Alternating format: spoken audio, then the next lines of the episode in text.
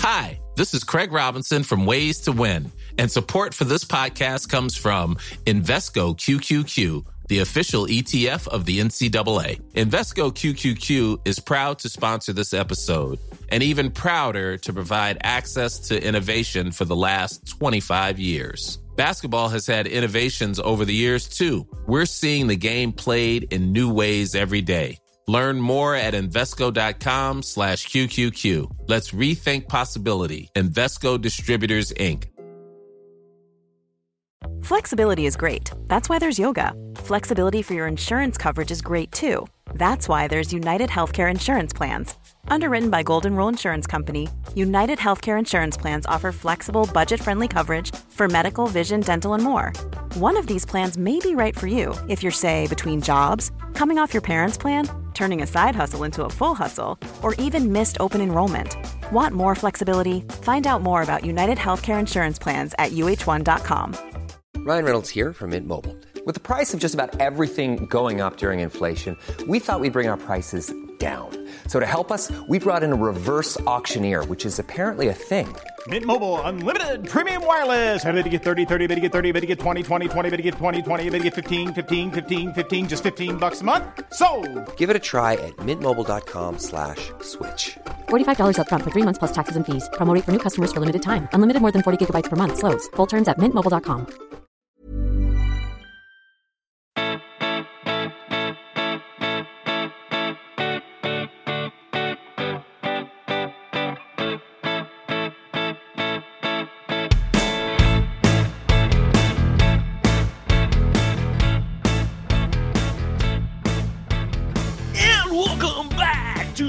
to the House of Pod. I'm Kaveh. I'm Lizzie. How you doing, buddy? I'm good. I'm I'm jazzed. I can tell. Was that like I was trying to be like I an feel- oxymoron, like saying I'm jazzed and like the most I'm I'm so jazzed. Well, that's kind of Um, like jazz. Jazz is like cool and mellow and kind of I like know. like so. I'm not mellow. You are excited. You're not mellow. What is going mellow. on? What is what is the good news that you have to share with me? it's, it's not that big, but I am going to New York for the first time in a very long time, which I'm super excited about because now I've been vaccinated for a couple months. My my family is vaccinated, so so we're doing it. We're doing it. I mean, I'm doing it, but I have to get on a plane. So how do you feel about that? I feel pretty good because the numbers for the the data for vaccinations um, and the immunity you get, even with a lot of the variants, is just so good. And um, and every time they kind of revisit it, the numbers are just great. And um, everything I've read that says if you get like more than fifty percent immunity, it's like a miracle. And all the vaccines are way over that. So it's just Right. I feel really I don't want to be overconfident. I'm still gonna and reckless. I'm still gonna wear an N95 because I have extra from work that are you know because we haven't I haven't really been throwing many away, Yeah. and I'll I probably mean, you're wear not using new ones. We're using ones that are old that we've used Right. before. Instead of tossing them, right. we're using them because Right. they probably still confer a little bit more protection than your typical mask, even if they've been used for a while. yeah, I'm not gonna buy a whole boatload and and hoard up, but I have a bunch that I've been rotating through over the last um, year, um, and I'm gonna wear probably some eye protection and just get on the plane and hope that a lot of my mates, plane mates, um, passenger mates, are vaccinated as well. But I don't care. I'll be safe. I, I'll Well, try to be safe. I'm glad that you bring that up because one, I'm, I'm happy you're going. I'm happy you get to go and- go back to New York. I hope you actually bring me back pizza this time, like I ask you every time, and you never do. But we should talk about it because the CDC came out with new guidelines relatively recently about what vaccinated people can do. And I kind of thought we should maybe touch base about that because you do mention that they seem to be they seem to work against these variants except for the south african strain the b1351 mm-hmm. strain it does Yeah. not seem to be as good as that one and that one is in at least 20 different places here in the Yeah. united states so there is some cause for a little bit extra caution i think there's still a lot we don't know about it I think isn't there also a, a P one, which is also there's some like terrible. Anyway, I, I, Well, read the- about it recently, but it's the to keep track. B117, I, think there's two, B117 yeah. is the UK strain. Yeah, And the vaccines seem to work against them, but there are other strains where it may not. And there's just, we just don't have tons of information yet. right. The long the short of it is the CDC's new recommendations basically say if you're vaccinated, you can like go hang out with somebody if they're vaccinated inside, not wearing masks. That makes sense, I think. Where I think it gets a little tricky is their recommendations also say now that if you're hanging out with someone who is not considered high risk for severe disease, that you can take off your mask and not have a mask on around them. I find that's where this gets a little bit more gray and this Yeah. is a little bit more questionable, right? What do you what do you think about that?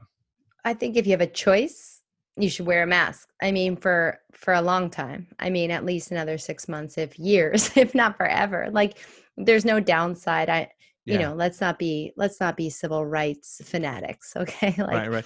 it's okay to wear a mask if you're eating and drinking. I understand, but let's just be safe until we know more. That's what I think. I mean, let's just be practical. And I heard, I think NPR just give a bottom line like. What this means is grandparents can hug their grandkids. the the thing I, I find a little troubling is this caveat of if you're not at risk for severe disease. I don't think Americans really have a good grasp of what is at risk Right. because you know a lot of Americans have risk factors for severe disease, Yeah. lung issues, diabetes, obesity, all all three, and they don't necessarily think of it that way. They don't think of themselves that way. So I mean, I think there's probably a lot. If you probably were to poll Americans and be like, "Do you consider yourself high risk?" I bet you there's a pretty wide discrepancy between what they would say and what medical doctors would say. Yeah. So it does concern me, and I agree. There's a little downside to it. Actually, I'm, I'm so I, I was on vacation in San Diego, and you know it's a great place, and I love San Diego. And I'll tell you though, the the mask wearing scene there was not as strong as I'd hoped it would be. And even though I'm vaccinated, I'm still wearing my mask everywhere. I'm still wearing my mask anytime I go into stores or restaurants, when I'm out in public, even if I'm not necessarily close to anyone, but I can be. If nothing else, as a sign of respect to other people, and Yeah. because they don't know I've had my vaccine. Well, that's the thing, you have right? to model yeah. good behavior, right? Yeah. Yeah. That's a problem is like trying to identify yourself as um having been vaccinated. That will be the next mini hurdle, I hope. Uh, that'll be that that problem we're okay with like proving that you're vaccinated. That's a pro- um, a problem we want to have. Um but that is the next interesting kind of co- thing that we have to navigate in the future. So, Well, we'll talk more about it as time comes. And if you guys have any uh, thoughts about it, please share them with us, as I know you will. Um, follow us at Twitter at the House of Pod. If you haven't already, do that. Also, if you haven't, make sure you like and subscribe to the show. If you're on iTunes, then rate us. Why don't you? Just do it. Try it. why don't you? And uh, thank you to Nadine for helping us get these episodes out there. Anyone else you want to thank? never. We have two great guests coming up. We have Ugo Iroku and Sophie Balzora, two gastroenterologists. They're going to talk to us about a brand new group that they have formed, the Association of Black Gastroenterologists and Hepatologists. Stay tuned.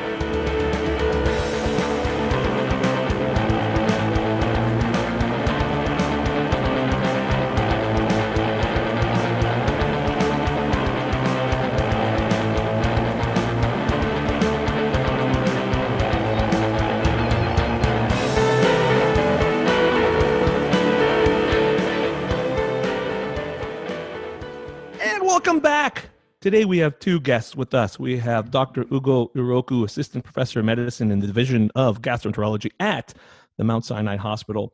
And we have Dr. Sophie M. Balzora. She is a clinical associate professor of medicine in the Division of Gastroenterology and Hepatology at the NYU Grossman School of Medicine. Thank you both so much for joining us. It's our pleasure. Thanks for having us. Thank you. Um, will you, Sophie, or Dr. Balzora, you got everyone should know that Sophie and I were fellows together, so it's hard for me to show her a ton of respect. No, I'm just kidding. She was a great fellow. Um, Wait, who was who was the senior fellow? I was Or above her. senior. Yeah, Looking- just one year. forward. Ah, So I showed her the ropes. I everything she knows, really. Every, you know, she Oh, owes it to me, oh, right? I'm Sophie, no, is that not okay? I More or take it back. I showed her everything she knows. I was actually her GI fellow when she was a resident. Yeah. Oh, I So didn't know she learned what not to do from Lizzie, and she learned what to do from you. Okay, that's cool. You could That's that's true. my, Yeah. my that's my big claim to fame in life here. Yeah. Yeah. well, so it's hard because we try really hard on the show. This is a side note, but to call women in particular probably especially black women doctor you know we don't just want to call sophie sophie and call you ugo dr iroku. That would not be fair. So but sophie i've known for you know 10 years now so it's hard for me to think of her as just dr balzora. But dr balzora tell us about the association of black gastroenterologists and hepatologists about the group why you formed it why you thought it was important. Okay, um, so yes, I would say that we're very excited to introduce ABGH or the Association of Black Gastroenterologists and Hepatologists to you all. Um, it was definitely a labor of love to get things launched, um, but I'd also say it was a, long time in the making. Um, what I think a lot of people actually don't know is that there was a Black GI Society um, decades ago, right? Um, and it was named after the first Black American gastroenterologist, Dr. Berry.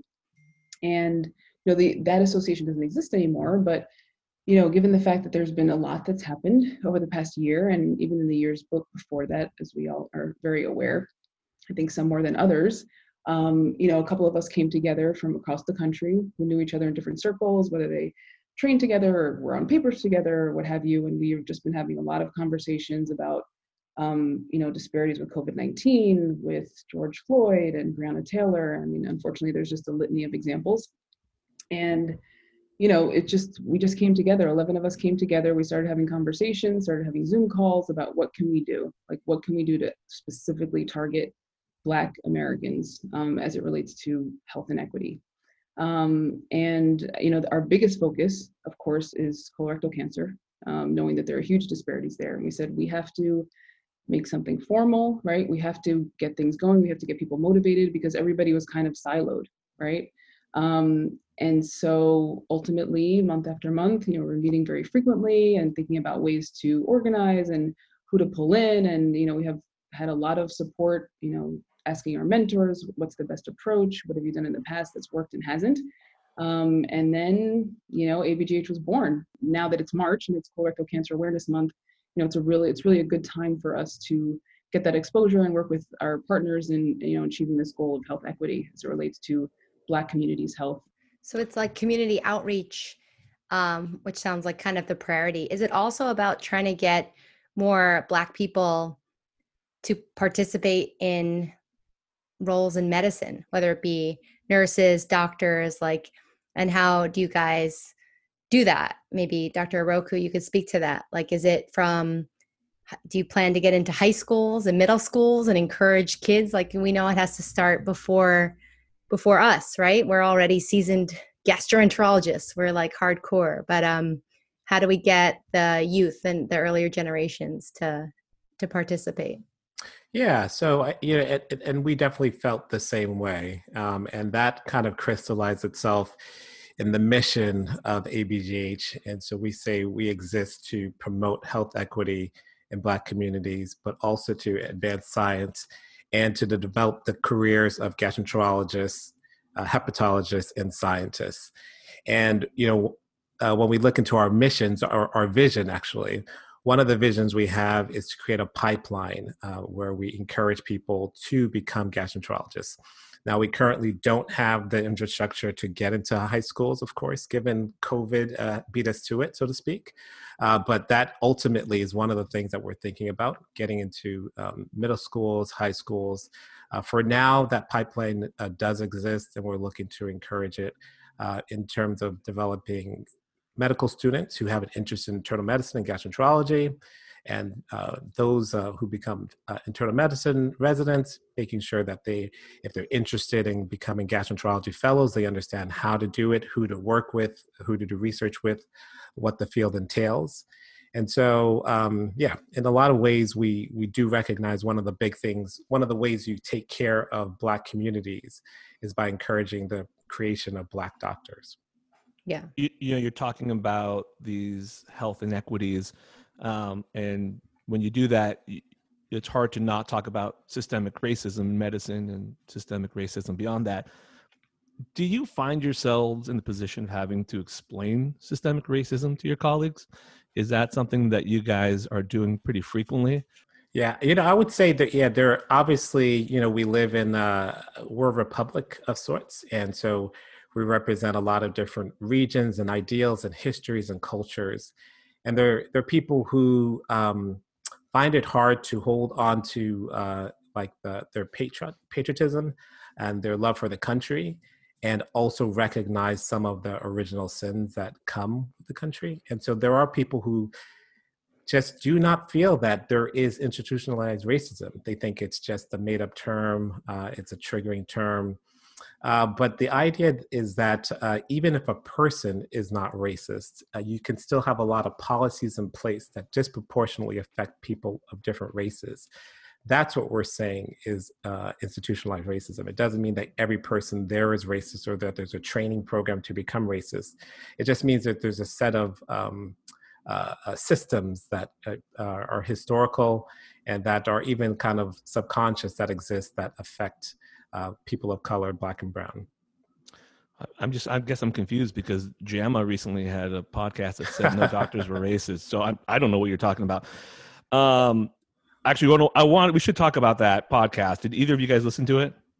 I'm going to I'm going to let Sophie take this one. and unfortunately, I listened to it late at night when I was tired, and it just uh made me that much more incensed. And then I couldn't even sleep. Right. Can you tell our can you tell our listeners who have not familiar with what I'm talking about? Can you can you tell them what uh, I'm talking about here? So recently there was a podcast that was um, I guess I'll say published, but in uh, on social media that was circulating actually from probably about I'd say two weeks ago, and then it gained traction because um, you know someone had tweeted about it and said that they were really looking forward to hearing what um, what was said between one of the uh, one of the editors in chief of JAMA and then um, some I, I, can't recall his name unfortunately, but someone who has a very prominent role in the in the hospital system, the public hospital system in New York City. Um, and um, the title, the podcast was entitled something like "Physicians Can't Be Racist," and then something something that referenced structural racism. And um, you know, to listen to the, to, you know, when you see that heading, you would think, wow, they're really going to break down structural racism means and how, you know, it is, uh, you know, a huge threat to health equity and, and the things that we can do to combat it. But instead, it really was this, um, you know, this kind of explanation that structural racism cannot exist because racism is technically illegal in this country. Yeah. Discrimination is illegal. And so, for that reason, um, it's impossible for structural racism to exist. Which doesn't really track with what we see, does it? it yeah, the uh, the podcast was called um, "Structural Racism for Doctors." What is it?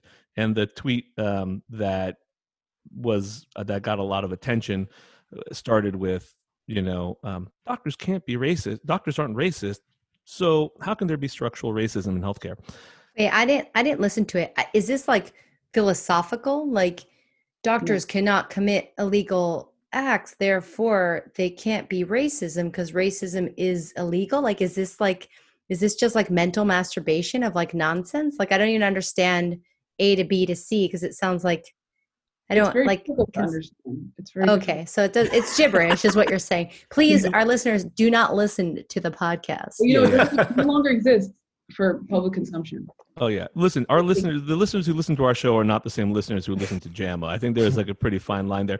It was Dr. Ed Livingston. He's the deputy editor for clinical reviews over there at JAMA, and then Dr. Mitchell Katz, who is the president and chief executive officer of NYC Health and Hospitals. So, so they took it um, down. Oh yeah, and they apologized. I mean, uh, it, it didn't go over very well, thankfully. Let me let me ask you guys this though. That being said, are you finding that since 2016? You are in a position now where your colleagues, your white colleagues, are for the first time noticing systemic racism? And if so, is it kind of annoying that this Wait. is the first time mm-hmm. they've noticed it? And, you know, do you find that you have, it's a bit exhausting having to always deal with that? Like you have to deal with your own like trauma dealing with it but then you have like your friends who are just coming to realize that it exists and then you have to sort of address that for them as well is that something that's happening uh, yes, absolutely. Um, and it's exhausting. Um, it's exhausting. Sophie, for those of you who can't see, Sophie looks exhausted just thinking about it.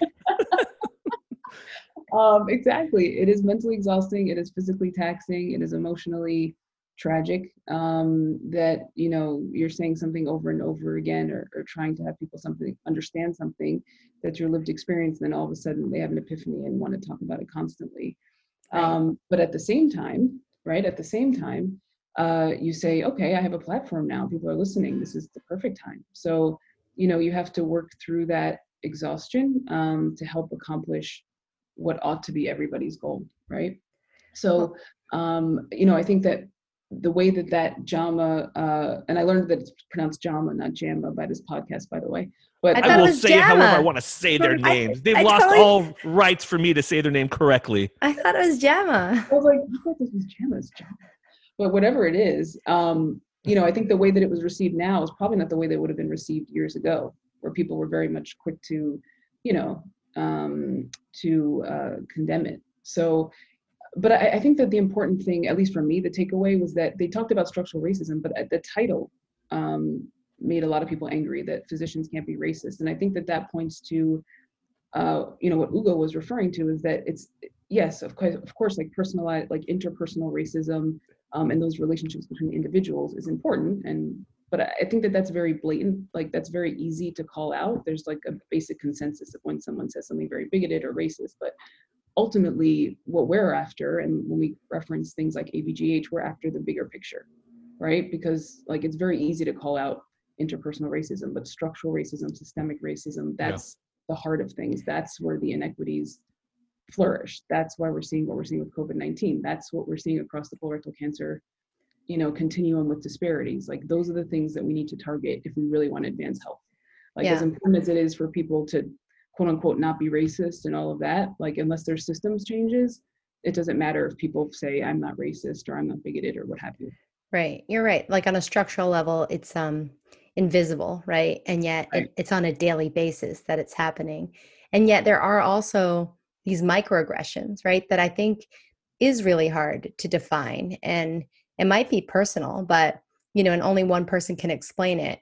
And and dr iroku do you also feel like that that you have to explain and that it's taxing and that you know you're already dealing with your own job and your own family and now you're starting this group of people to organize and, and be active do you feel it, it's just a toll on you to have to also then explain to your colleagues peers friends family whatever like what what this all means? Uh, you know i'll be a little bit contrarian and i'll say i am the kind of person who actually uh, enjoys that moment. And Sophie knows I'm one of those annoying optimists. Yeah, so that's I'll just call myself out. And the reason why I, I say optimist is that um, we we want to be in a society where where we're seeing a thing and other people can see it as well. And so it's, it, it starts to wear on you psychologically when it's not being recognized. I find more of the torture when I'm looking around and no one's seeing it no one no one heard that no one saw that happen you know and so when people start seeing it although there is a i told you so aspect to it mm. i'm glad i can talk to you about it now and i'm glad it's out in the open because it's gaslighting otherwise you feel like you're going crazy when you're saying a thing and everyone is saying it doesn't matter so yeah. i no i actually i enjoy it uh you know i might be exhausted and tired in which case i just won't talk about it but i would much rather have that situation where I'm being asked versus um, I'm being ignored uh, right. in terms of this issue personally. Right.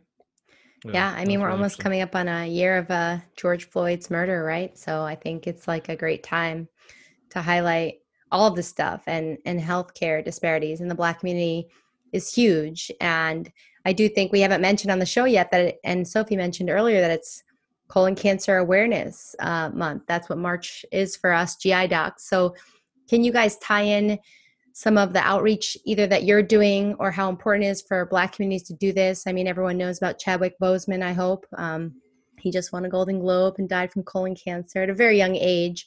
And maybe we can even tie this outreach and and getting colonoscopies done in our black community to like vaccine hesitancy and why there are these hurdles to getting health care um, do you guys uh, will you speak to that and maybe what your group is doing um, yeah, I mean, that's a lot, certainly. Um, we are, um, you know, kind of shackled by COVID a little bit, right? I mean, I think this is a time where we would love to be together um, and lean lean on each other. Um, but we have to do that virtually, of course.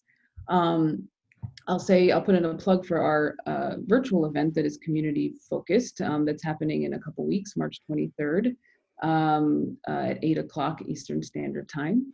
Uh, where we'll have. Um, Thank you for we'll saying have- Eastern Standard Time. It's confusing for Kaveh and I. The real time. Yes, yes, real time, right. Maybe, yeah. Oh, I know you miss New York, Lizzie. yeah.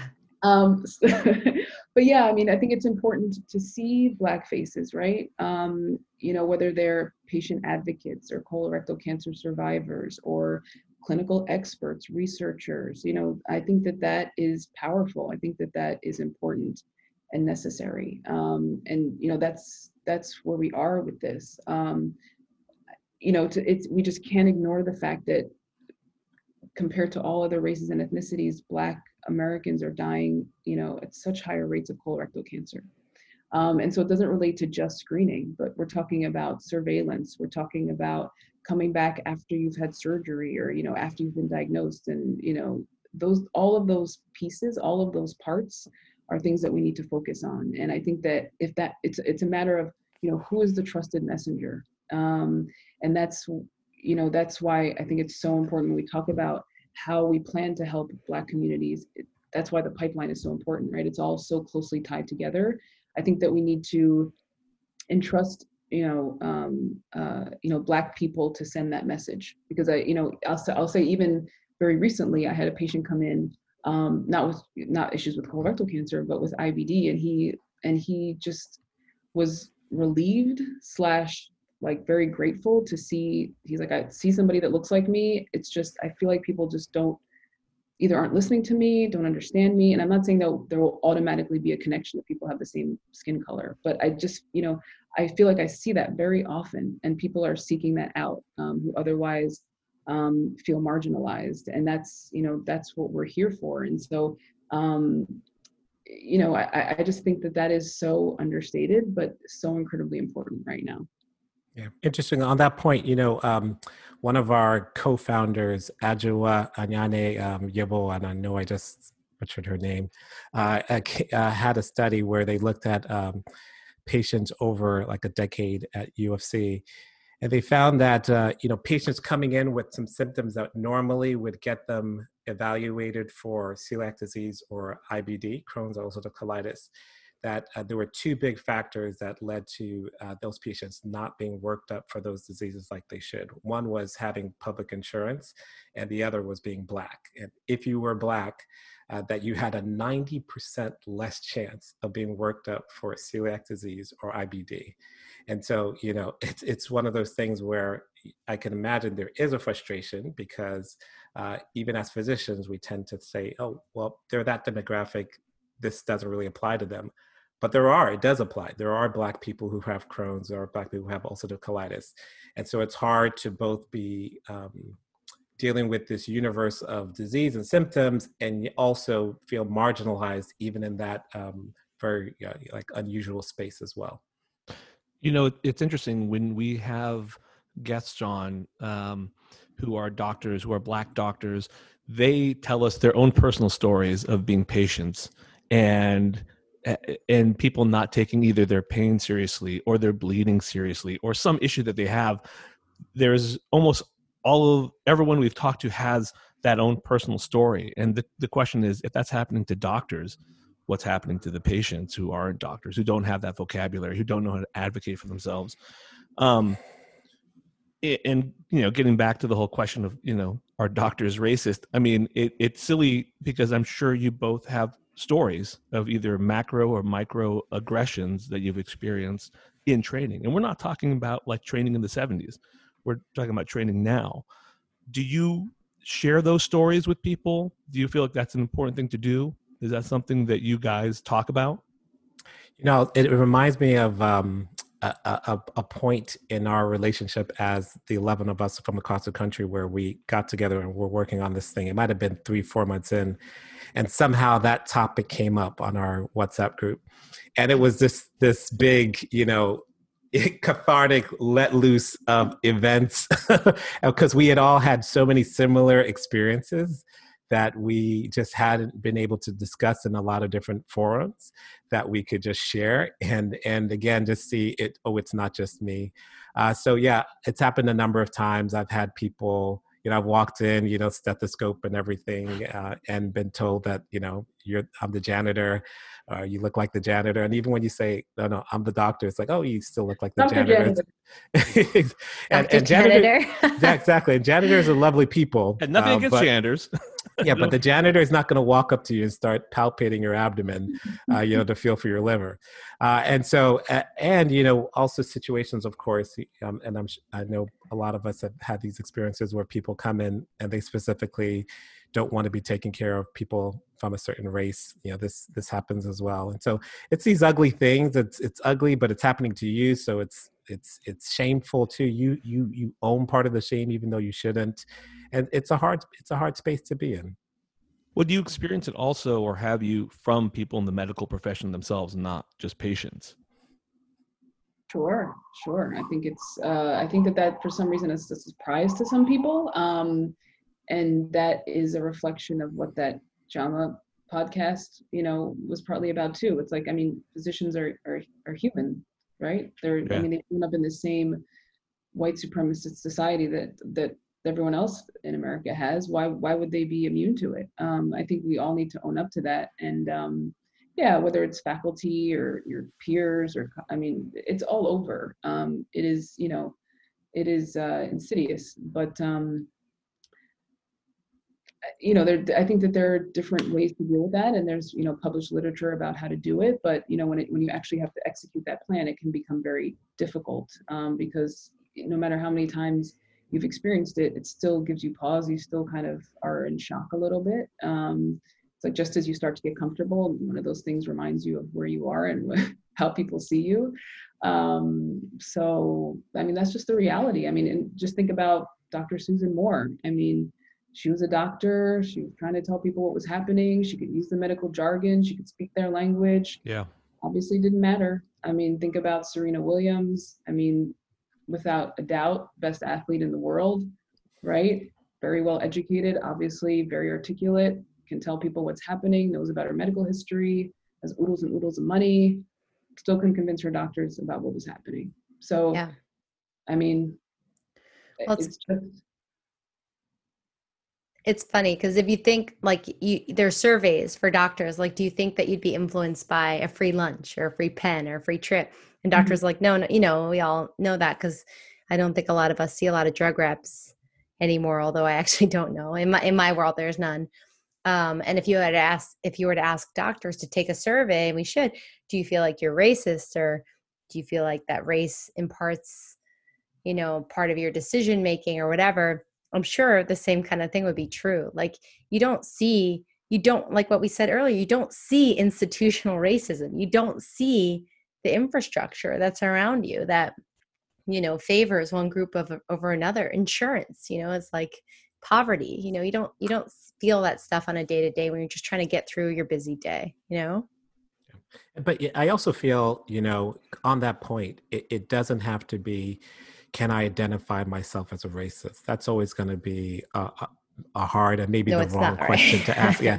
so, so I, I think it's it's a question of empathy. I think as providers, our job is to be empathetic, to see the world through our patient's eyes, to understand that the jargon we're using doesn't connect to them, that the tests we're sending them for to look to see if there is a look in their eye where once they leave the office, they're not going to go for that colonoscopy thing uh, mm-hmm. to understand maybe that you know maybe if we set off a list of tests they need to do to understand they might be thinking of the costs associated with some of these things and so we have to be empathetic and so whether it's on um, you know uh, um, metrics or, or, like in, in um, uh, on issues of race or or just economic status or or gender we have to kind of be empathetic towards our patient. That might be the the better way to look at it, um, as opposed to asking yourself, "Am I racist?" And I think when you're trying to do your best uh, and you recognize that you are looking at a person from your vantage point, but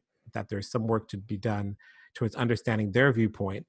Once you do that, you start to undo a lot of the issues that racism comes with. I think. Oh, that's a great it's a great way to close out the episode. I think that's about as optimistic as we're going to get on this show. I like that. Um, can Uniform. you, yeah, it's good. So, um, can you guys give us your plugs? Tell us where people can find you and how they can, if they want to become involved with ABGH, how they can. Yes, well, I'll say that the mastermind behind everything tech and you know people who know people, it, it is Ugo Iroku without a doubt. Um, but I'll put in the plug for the Association of Black Gastroenterologists and Hepatologists. You can find us online um, at uh, blackingastro.org, blackingastro.org. And uh, you can find us on Twitter, you can find us on Instagram at Black in Gastro. And Facebook, we have a group um, and uh, you know we're we are out there. Look at our hashtag is Black in Gastro as well, and um, we are really looking forward to um, you know to connecting with you all.